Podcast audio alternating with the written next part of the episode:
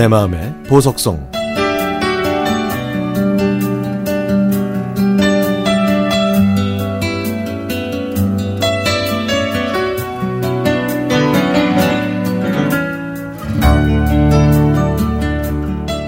아버지가 여행을 다녀오신 후에 병을 얻어 갑자기 세상을 떠나시는 바람에 어머니는 34년 동안 시골집에서 혼자 사셨습니다. 아버지께서 돌아가시고 2년 동안 저는 무척 힘들었는데요. 당시 두 언니는 출가한 상태였고 저는 고1 남동생과 서울에서 자취를 했습니다. 그때 막 대학을 졸업한 저는 동생을 등교시키고 매일 출근하듯 시골 어머니 댁으로 갔죠. 저는 매일 울기만 하셨던 어머니 옆에 있다가 저녁에는 서울로 올라와 아무렇지 않은 듯 동생을 챙기다가 저도 힘들면 이불 속에 머리를 파묻고 울곤 했죠. 그렇게 6개월 정도를 매일 오갔고 그 다음에는 이틀에 한 번, 3일에 한 번, 그리고 찾아뵙지 못할 때는 편지를 썼습니다. 1년이 지나니 어머니는 조금씩 괜찮아지셨고 2년이 지나니 제가 숨통이 좀 트일 것 같았습니다.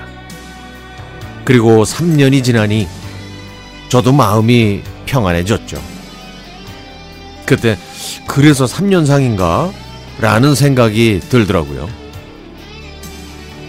어머니는 시골집을 3층으로 지어서 1, 2층은 상가로 세를 주시고 지금까지 3층에서 살고 계십니다. 어머니가 이 집을 얼마나 아끼셨는지 계단을 2, 3일에 한 번씩 쓸고 물걸레로 닦으셨습니다. 앞집 아주머니는 그런 어머니를 보시면 아이고 집이 다 닳겠어요. 아유 그만 좀 닦으세요. 라고 하셨고 어머니는 아들 딸 집에 묵고 집에 오시면 나 왔소 잘 있었소 라고 인사를 하시죠. 어머니는 아버지가 돌아가신 충격으로 당뇨병을 얻으셨고 2년 전에는 가슴에 통증이 와서 병원에 갔더니 폐암 4기라는 진단을 받으셨습니다. 병원에서 한 달 정도 입원하신 다음에 막내딸 집에 계시다가 괜찮다고 하셔서 다시 시골집으로 가셨는데요.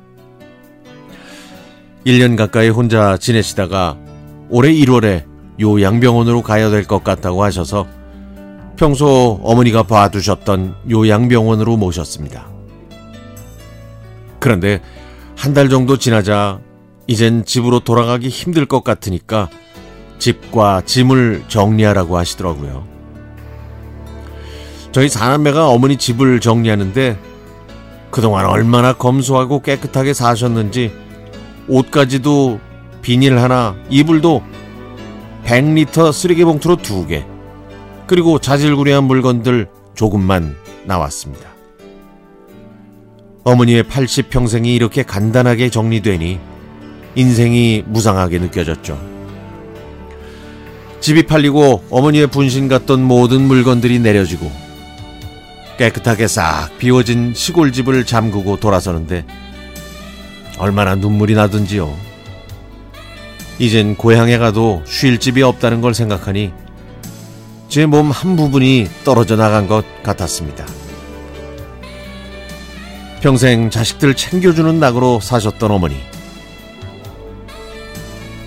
엄마는 남편을 좀 일찍 잃어서 그렇지 너희 사남매랑 아주 원없이 행복하게 살았으니까 엄마 죽어도 너무 슬퍼하지 말어. 그리고 세 딸이 검정색 한복 대신에 예쁜 검정색 원피스 입어. 이렇게 말씀하셨던 어머니. 어머니가 제 어머니여서 저희도 바르게 컸어요. 잘 컸습니다. 엄마, 고맙습니다. 엄마, 사랑합니다.